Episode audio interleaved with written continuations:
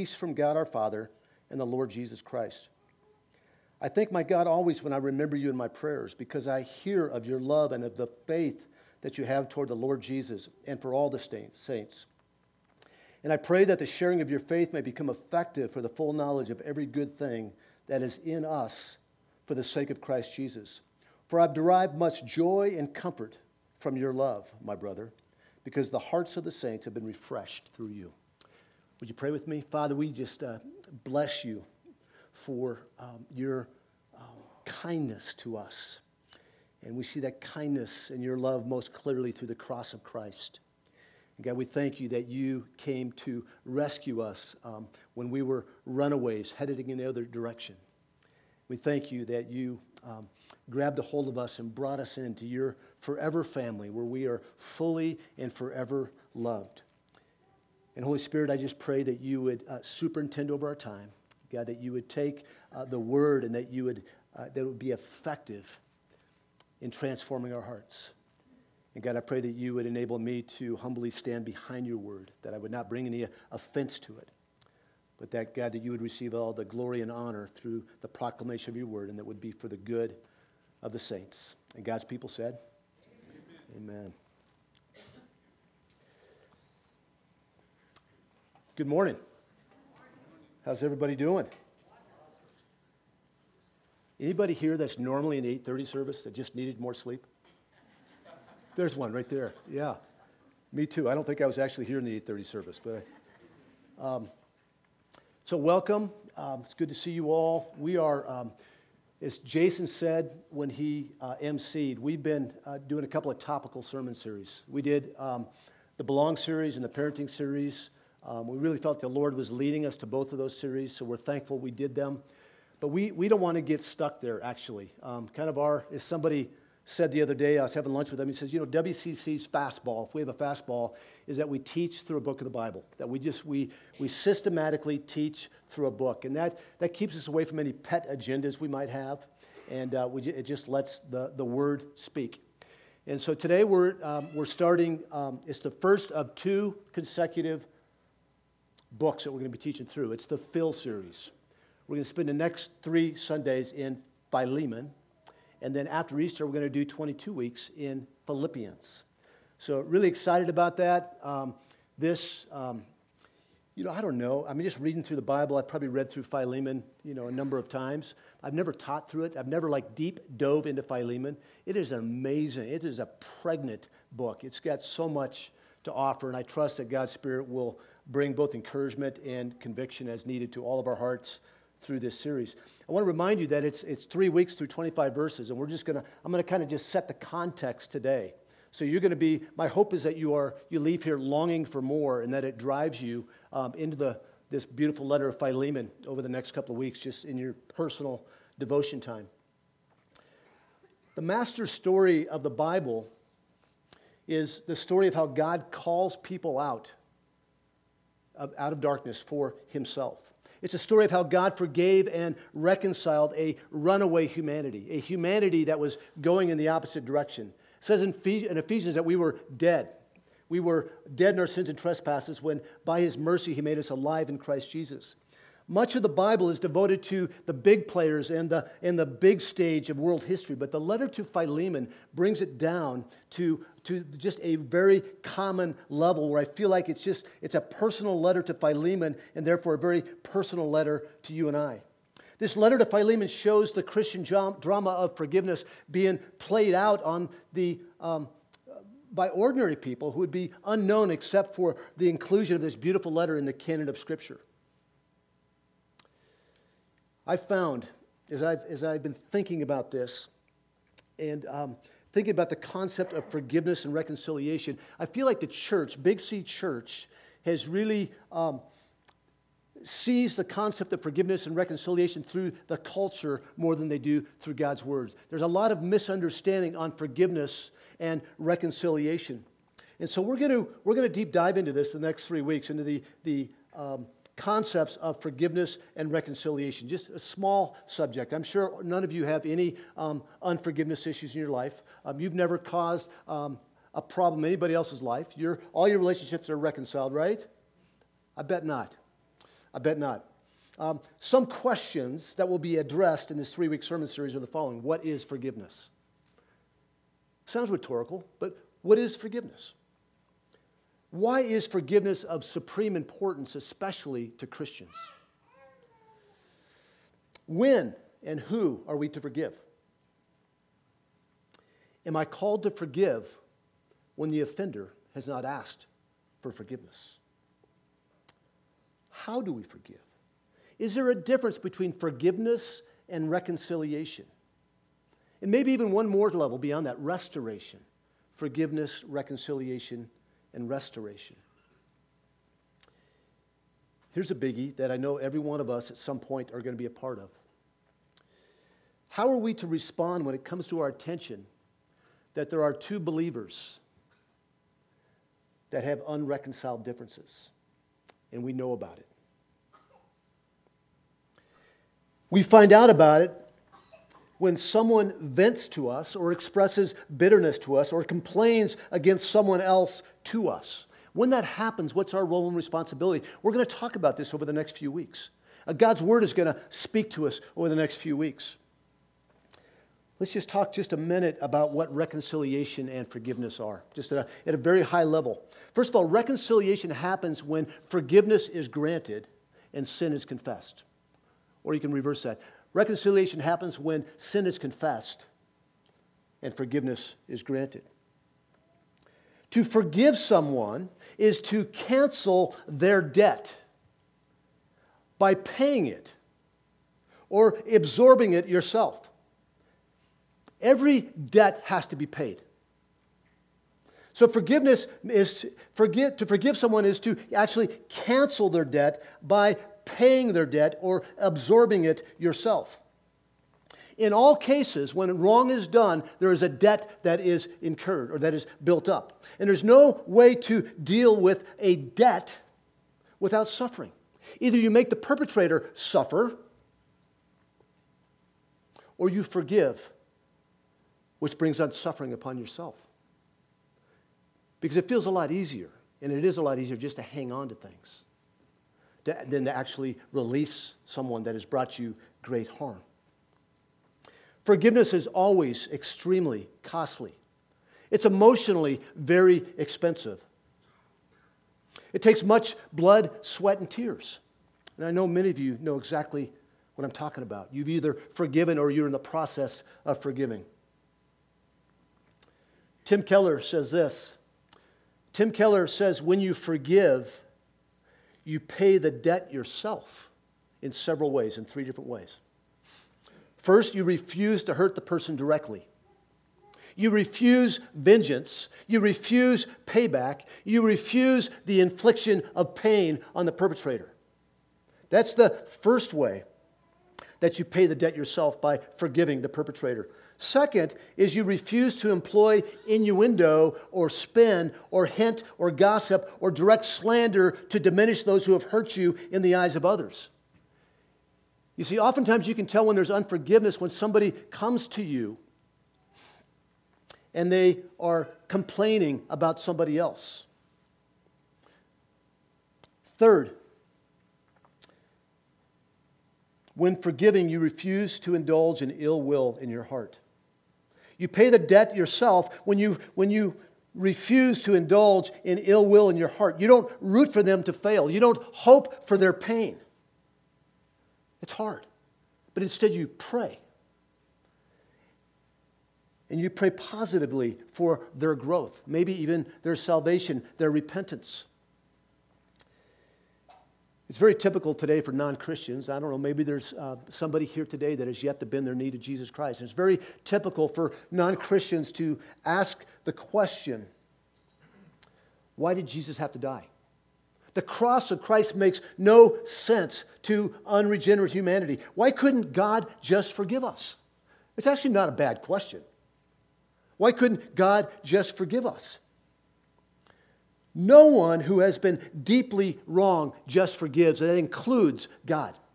Nobody who's been deeply wronged forgives, and includes our Creator. If someone wrongs you, there are only two options you make them suffer for it, or you refuse revenge and you forgive them and you suffer for it. And you might be go, you know, you might be sitting here still going, you know, I'm, okay, keep talking, keep talking. I feel like I'm good. I feel like I, have forgiven everybody. I feel like I, there's no um, unrepentant sin in my heart. Um, I don't know anybody that's at odds with each other. I don't know any fractured relationships. You might be asking, well, how do I know when there's unforgiveness? How do I know when there's unreconciled relationships? Unreconciled relationships are simply and profoundly marked by avoidance, coldness, irritability. You ever felt it? Even as I was preparing this sermon, I was, I was, thinking, I was thinking maybe I was good.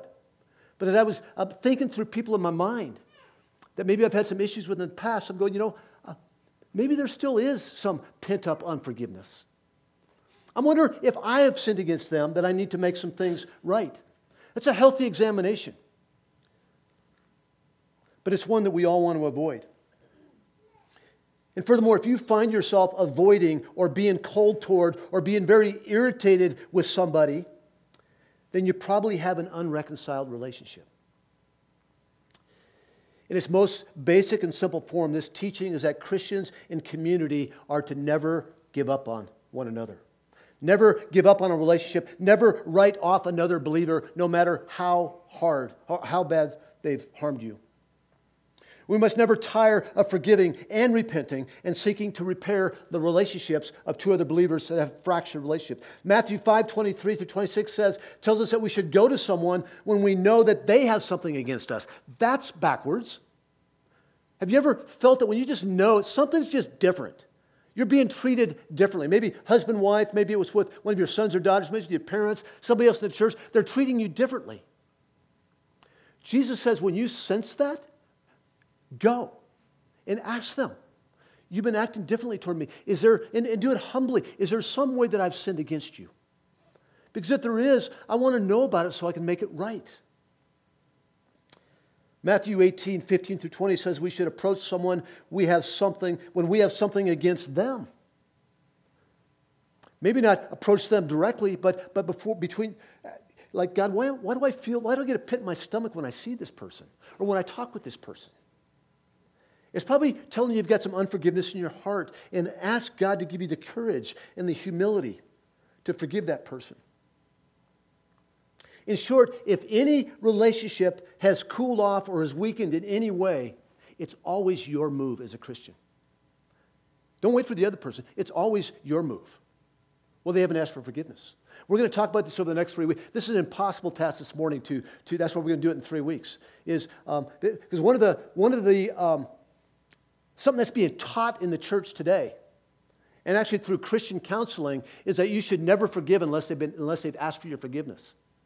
We're going to unpack Matthew 18 in the next couple weeks. That is absolutely wrong. That, that we forgive even when the other person hasn't forgive, forgiven or, or uh, confessed. It doesn't matter who started it. God always holds you and I responsible to reach out to repair tattered relationships. Any Christian is responsible to begin the process of reconciliation, regardless of how the distance or the alienation began. And I know that I'm saying this very um, passionately, boldly, and confidently in God's word, but I also know this. I know that there are some of you that have had deep, deep, and hard, hard hurts. I know it.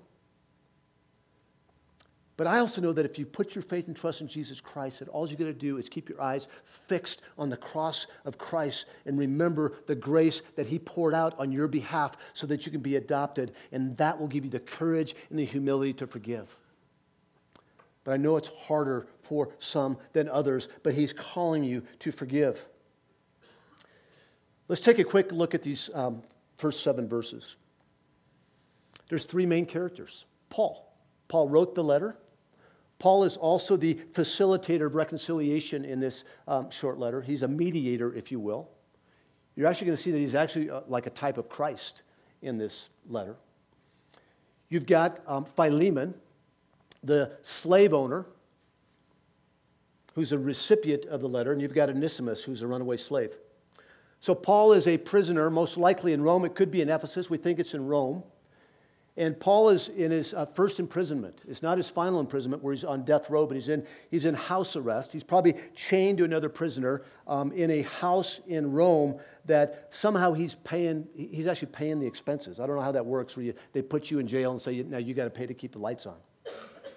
But that's the way it works here. And he's got people coming and going um, in and out of this house that he's in house arrest. Listen to Acts 28 30 through 31 that describes um, Paul's situation while he is writing this letter to um, Philemon. At the same time, he's writing a letter to, Coloss, uh, the, uh, to the church in Colossae and the church in Ephesus. It says in Acts 28, he lived there two whole years at his own expense and welcomed all who came to him, proclaiming the kingdom of God and teaching about the Lord Jesus Christ with all boldness and without, without hindrance. You can't shut Paul up. He's a one string guitar. All he wants to do is talk about the kingdom of God and the gospel of Jesus Christ. Put him in jail, chain him another prisoner. That's all he wants to talk about. And there's great fruit in his ministry always. Philemon is the second um, character. Philemon was a beloved friend and a gospel co worker of Paul. He resided in the city of Colossae. Uh, the, the, the, city of Colossae was under the, uh, the, government, the uh, Roman Empire. Um, Philemon was wealthy, he was generous, he was ministry minded. He was a slave owner, like many other in the culture. And we see in verse 19, we're going to look at that in a couple of weeks, that Paul most likely led Philemon to, to, to Christ. The story behind Paul's letter to Philemon is enacted on the backdrop of slavery, the evil of slavery. There was approximately 60 million slaves in this, in this culture. That's what tradition tells us. In a total population of about 120 million people. One out of two people were slaves in that culture. A slave was chattel or property, if you will. That the masters literally owned their slaves like they owned any other piece of property.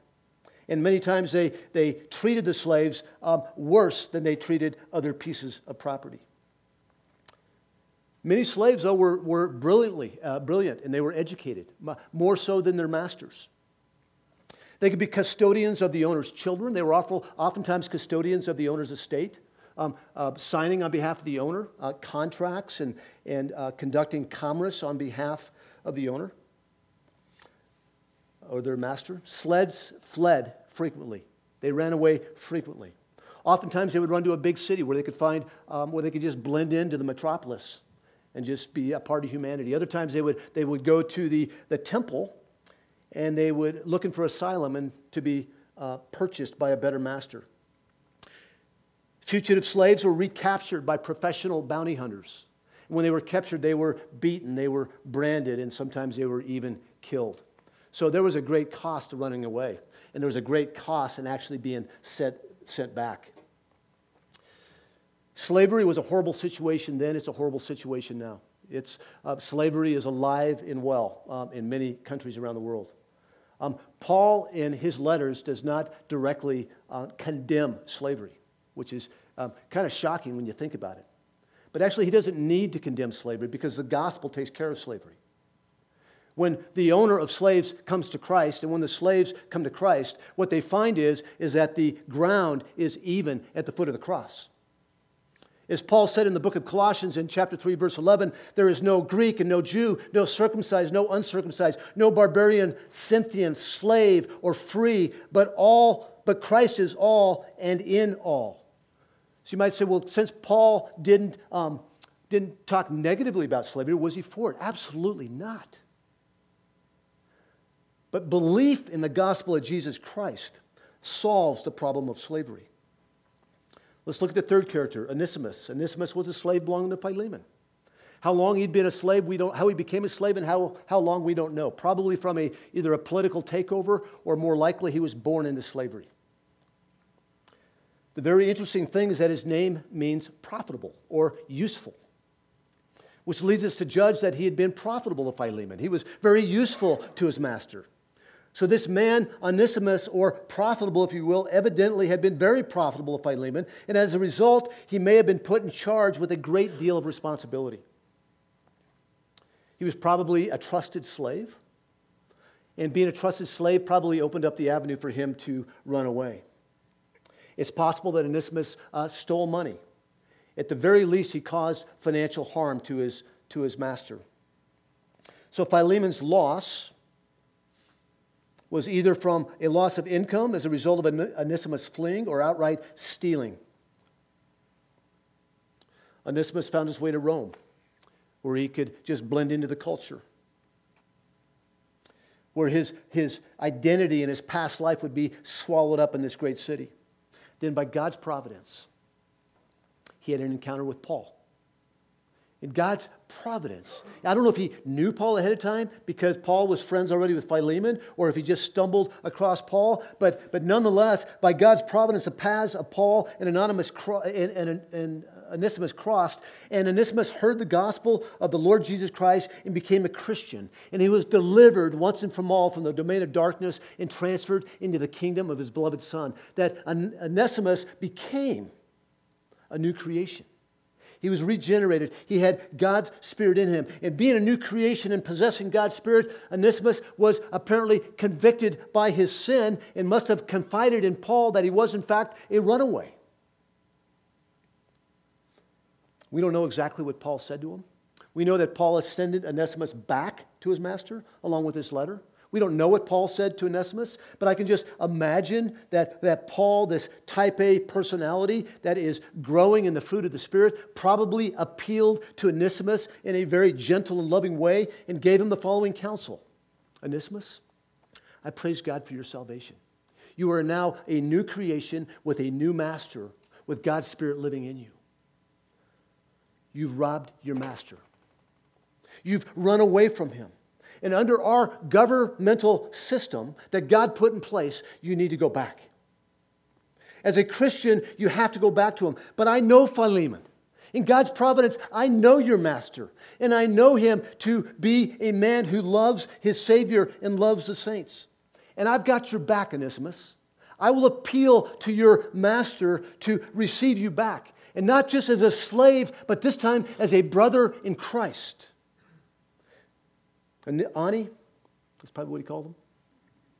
You left as a runaway slave, but by God's grace, you're going to return as a brother in Christ to your master.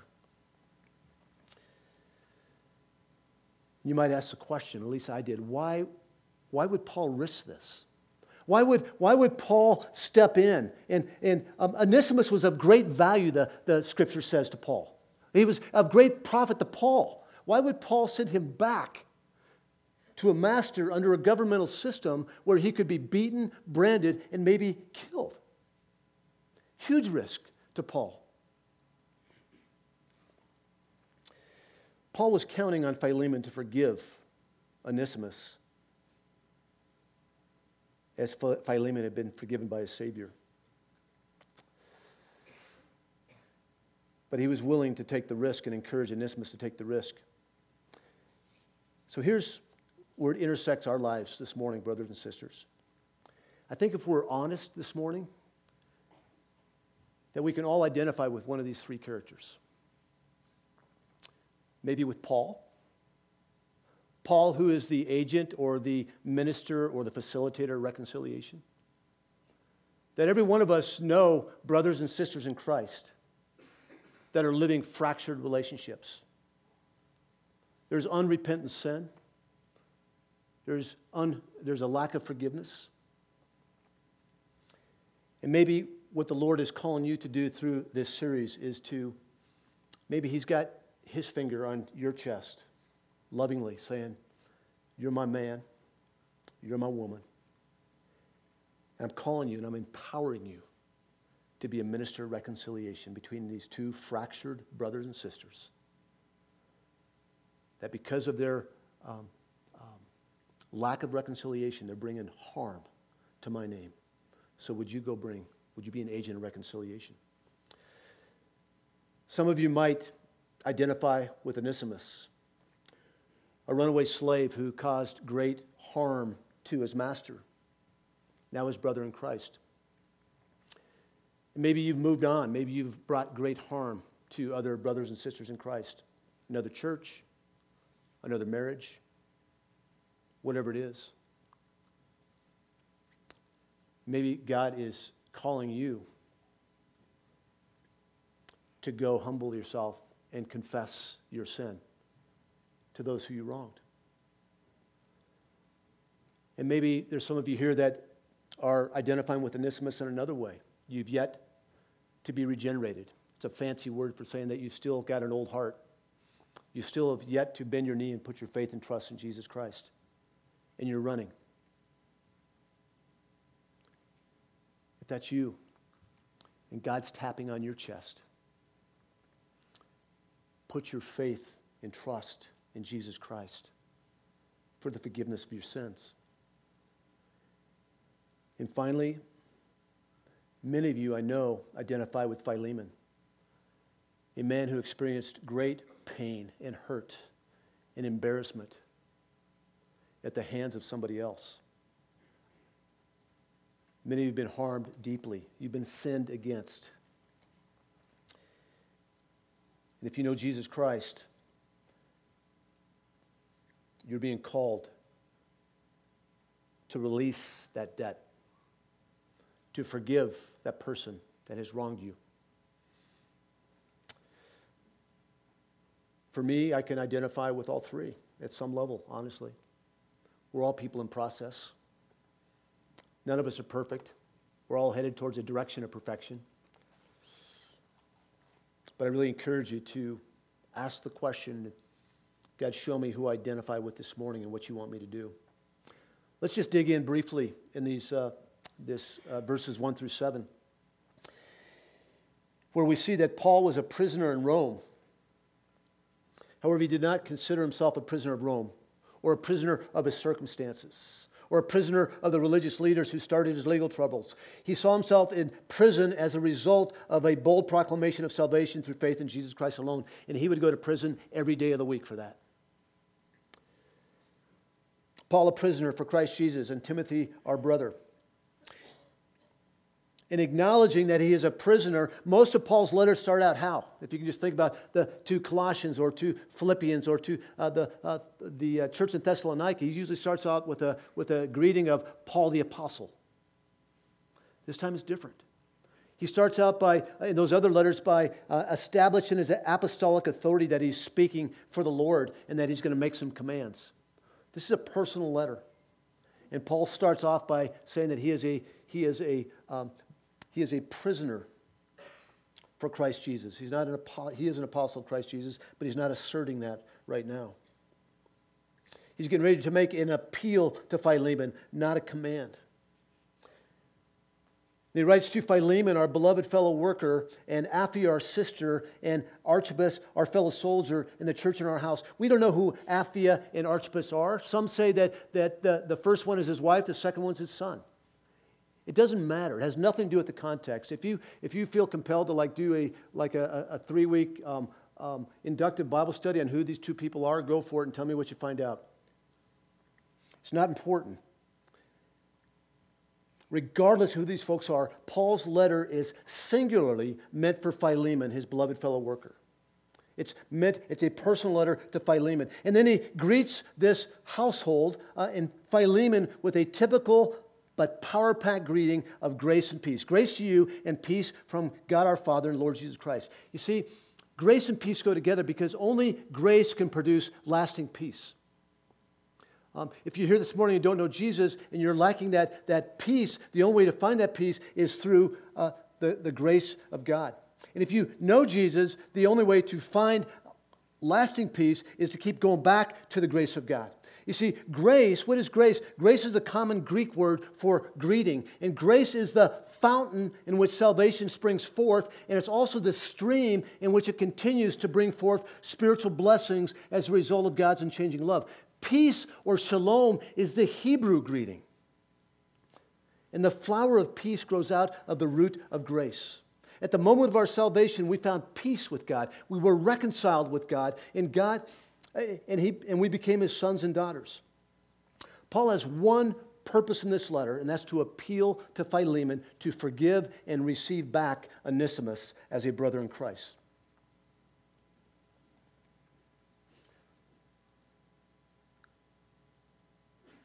I really saw these first seven verses as, as Paul kind of buttering up Philemon before he laid down the hammer on him. And it's really not the case. Um, that Paul has genuine affection for Philemon. He loves him as a brother, he loves him as a co laborer. And Paul actually heeds um, Solomon's words in Proverbs 25 11. Like apples of gold in settings of silver is a word spoken in right circumstances. Human reconciliation runs on a loving appeal, something every Christian should master regardless of personality or position. It's, a, it's a loving appeal. We don't command one another to forgive. We don't command one another to confess. We appeal to the love of Christ to one another. The more we understand the grace of God, the more that we're going to want to live in reconciled relationships with other people. Paul in verse 4 and 5 tells Philemon that every time he thinks of him, he prays and thanks the Lord for him. And he has a reason to be thankful to Philemon. He says in verse 4 I thank my God always when I remember you in my prayers because I hear of your love and of the faith that you have towards the Lord Jesus and all the saints. You see, what Paul, Paul isn't affirming Philemon necessarily because he's a good guy. But in this context, he is starting his appeal to Philemon to receive Onesimus back, and he does it by affirming Philemon's active faith that loves Jesus and all the saints. Paul thanks God for Philemon because his faith in the Lord Jesus is being manifest by his love for God and for others, specifically the saints. An active, an active faith loves other people. An active faith forgives other people. An active faith confesses sin. An active faith will have no party in two Christians um, fighting against one another, but it will act as a, an agent of reconciliation. An active faith loves the Lord their God with all their heart, soul, mind, and strength, and loves their neighbor as himself. In the same way that peace flows from grace, our love for others flows from our, our growing knowledge of Christ's love towards us. The more we understand the love of Christ, the more we understand his saving and sustaining grace, the more compelled we will be to love others.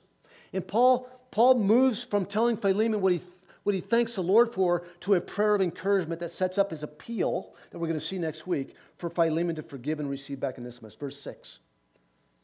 Verse 4 and 5, I thank the Lord for you.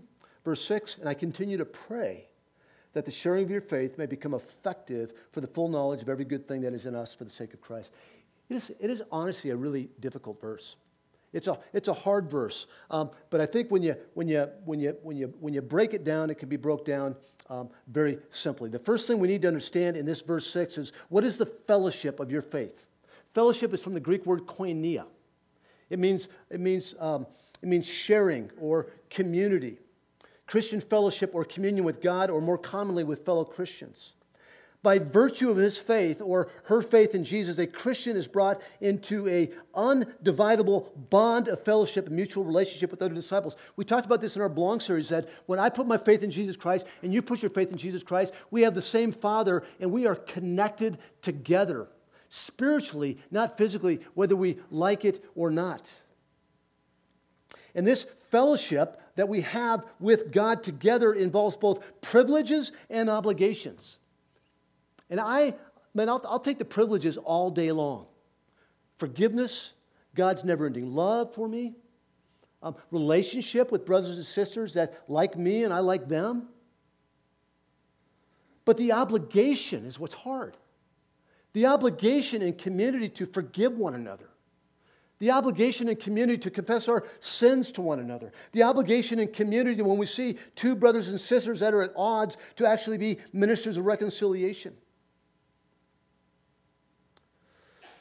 Paul prays that Philemon's fellowship with other believers would become more effective.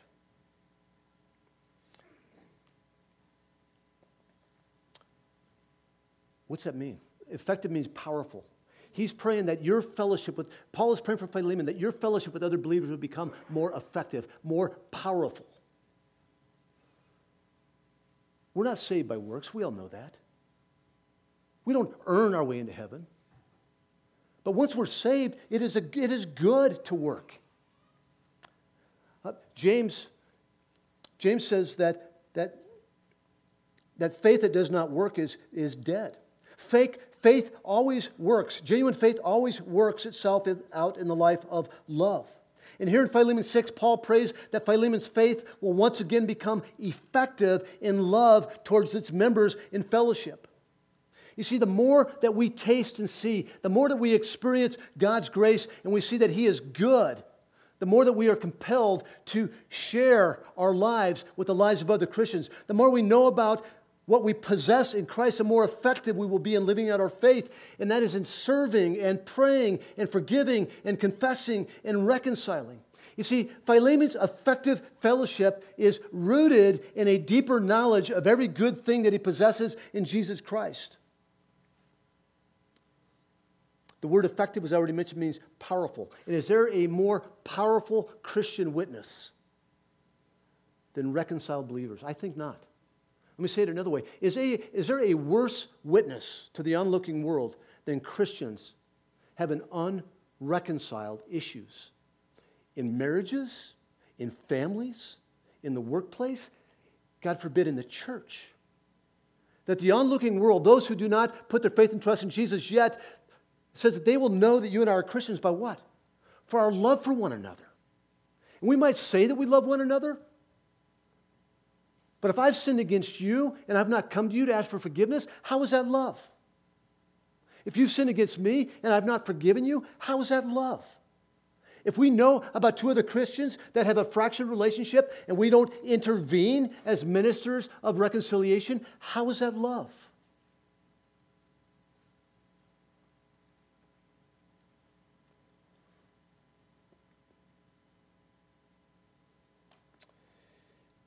I love this quote from Bonhoeffer.